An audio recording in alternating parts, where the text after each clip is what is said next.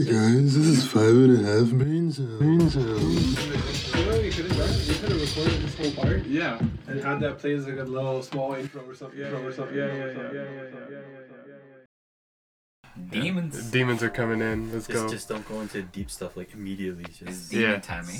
It's demon time. That's what happened last time when we were recording. Everything just got wiped by the demons Tough. because we are talking about sleep paralysis talking shit and about. yeah, yeah. Yeah. So technically, the, this is uh, part two of the same Take number two. thing. Hey, my my thing got recorded, but uh, other people's shit didn't get recorded Yeah. because the demons didn't have a problem with me. That's what's up. It's going right. It's going. Yeah, yeah we we're, going. We're rolling. We're rolling. Yeah. All right, hey guys, welcome back to another I thought we were episode. no intro. Are we not? No, okay. I like the intro. Oh my Alright. god. Okay. What up? What up? Alright, do it again. Everybody. No, no, just keep it rolling. Just keep it rolling. It's all good. This will all be in the. Uh, this is Dom's idea. yeah, this is all in the podcast now. All right. Uh, one of the things that I wanted to bring up was um, crypto again. You know, we like talking about crypto, NFTs, and stuff like that. We mentioned uh, Bored Ape Yacht Club, one of the first times we started talking about crypto. Um, the company behind uh, Bored Ape Yacht Club, it's called Yuga Labs. Didn't even know there was a company behind it. Yeah. So the creators kind of behind them, right? Um, those guys just recently bought two of the other most popular NFTs, uh, specifically uh, CryptoPunks and Meebits. So How do you feel? uh, it feels odd, man. Like one of the things is like, it doesn't really, it, nothing says decentralized. Like one of the companies controlling the priciest and most popular NFT collections, buying the second and third. It's a little bit of an oxymoron. yeah. So it's, it's crazy, man. It's a look at like the amount of money that they're making, even though you know like crypto and and Ethereum and stuff like that is not at its highest anymore, like it was uh, a few months back. It's ridiculous to think that these guys are now able to buy like other NFT companies and and so forth. So if it's like they're buying the other NFT companies, like, don't you think you'll see like a little bit of inflation in the other NFTs because it's owned by the same people, and if they can control like the floor price price a little bit more. Maybe. But that's that's the thing about NFTs though, right? Like who determines the price? It's it's the person that owns said NFT and then choosing to sell it. So if they like for example, Bored Ape Yacht Club, they have 10,000 apes, right? Um, and then they they sell um, Dimitri, do you know if all of those apes are in the market already or no? I have no idea. Okay, so let's say the 10,000 apes are already in the market, right? Then people that own them get to dictate the price, not necessarily the company behind making the apes because they already made their 10,000 apes, right? Same idea, but you know, like CryptoPunks, I'm pretty sure they can keep making new CryptoPunks and now they can start dictating the price that they're going to be selling it at. And as we saw, or as I saw in, on OpenSea, anytime you're creating an NFT, you can dictate what percentage of the NFT price that it's sold at you get as a creator. So let's say it gets sold for, you know, like 10 Ethereum, for example. Okay. Um, if your cut is 10%, then each time it gets sold, you get 10%. no way. So each time it That's gets good. sold for 10, you get one. And the next time it sells for 20, you get two. And so forth and so forth and so forth. So it's basically like they create it once and then it's passive income from that point on. yeah, facts. That's great. I didn't know that.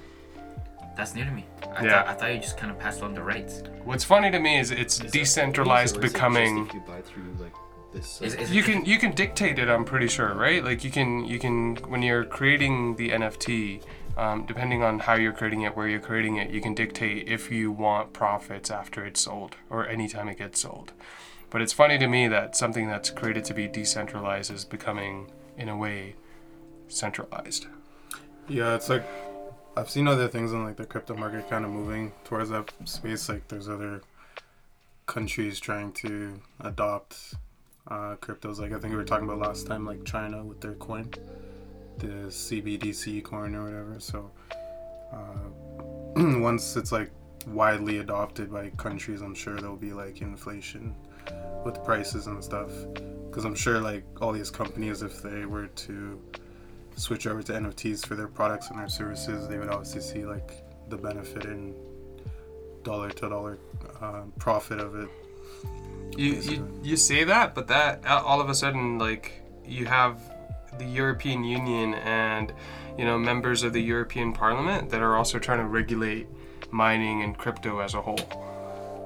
Yeah, that, like that's where it starts. Like they're gonna regulate it, but like once they have their own crypto that they adopt, you know, they'll have uh, NFTs that they adopt as well. It won't just be like the I'm, mining. I'm just saying, man, mining and, and crypto overall is not having good couple months right now. Yeah. Like like the the European Union specifically, like the members of the European Parliament, they're trying to regulate mining in the block. What they want to do is to reduce the reasoning behind this. Um, now, again, this might just be something that they kind of figured out is going to be, you know, they can say, and that's going to push the population to not adopt crypto. But what they're saying is they want to reduce the high carbon footprint from cryptocurrencies, um, specifically talking about Bitcoin and Ethereum, which happen to be the two most popular ones. Um, and then because those are also used for um, validating transactions anytime you're buying, selling, moving money or anything like that. Or when I say money, I mean crypto around the blockchain.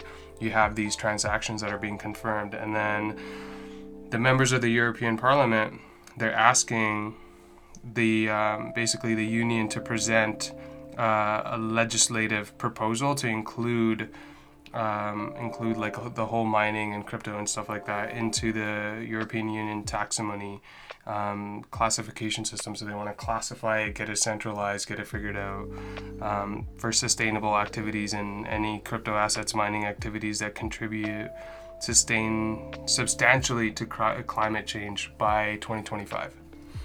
Yeah, it's like with that, like if they're trying to make this whole like green initiative, they're just gonna want to adopt cryptos and tokens that are more like energy efficient, like how uh, back when Elon was saying like Doge is more uh, efficient, like for its its utility on whatever network. So Yeah, I don't if, know. if these companies are doing the same thing, like they find that coin for them, then Yeah, well, it's it's what I'm what I'm scared of is like by the end of it, they just come out with centralized, energy energy efficient cryptocurrencies.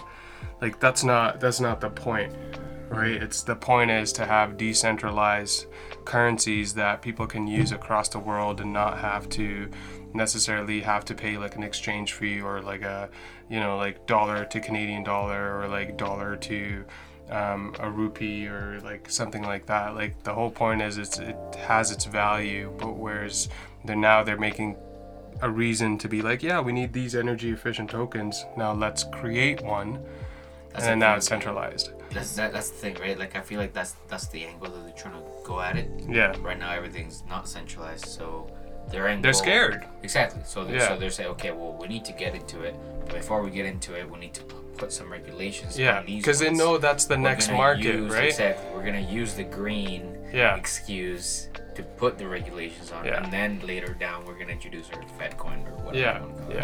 yeah. That's what I'm scared of. But hopefully, like a green coin that's energy efficient that does transactions really well comes out, which is decentralized. They have Exactly. those already. Though. They do, they do. But do you think really like the European Union or governments or and all of that are gonna want to admit that and start using those? Of course not, because the thing is, like, And that's that's what I'm scared of. Same.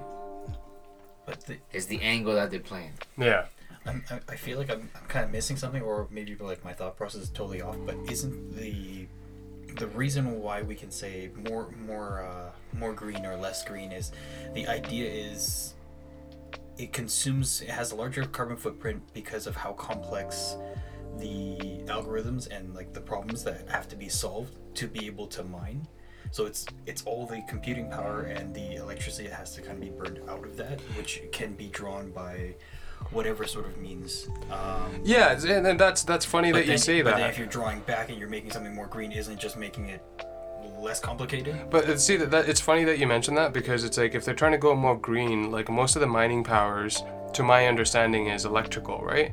And electrical power can not necessarily just come from like, um, what's it called? Um, nuclear plants. It can come from Yeah, water. It can come like, uh, come from like windmills and like solar and all of that stuff. to be natural gas. Yeah, it doesn't have to be natural gas or anything like that. So it's funny that they're trying to blame crypto as being something that's partaking in um, their carbon footprint when there should be more regulating on these nuclear plants and like other things that are using energy or making a larger footprint um, than like solar panels or like windmills and But like water yeah. hydro stuff and you stuff like that. it against like what is it like just just vehicles let's say like your uh, your natural gas like vehicles or c- combustion engines that sort of idea or even uh, just construction like Yeah, just hearing like when I was in school, like just hearing about like how how large of a carbon footprint it is just to like make cement and like Yeah. concrete is absolutely nuts. sure. So it's like to scale this against that and to try to to try to have it so it's all on the same level play field seems seems and, kind of and, crazy. and that's what I was trying to say. It's like they're using it as an excuse. To I don't see. I don't see why this is a priority Exactly. over other stuff that causes a lot more of a carbon footprint than crypto transactions. Facts. But yeah, that's that's that's my that's my update on on some of this stuff. We can keep talking. Let me know what you guys think. Dimitri's just chilling here, just cruising. You good? hmm Yeah, it was good. I, Alright. I liked it. I liked it. All right. Tune in next week, boys.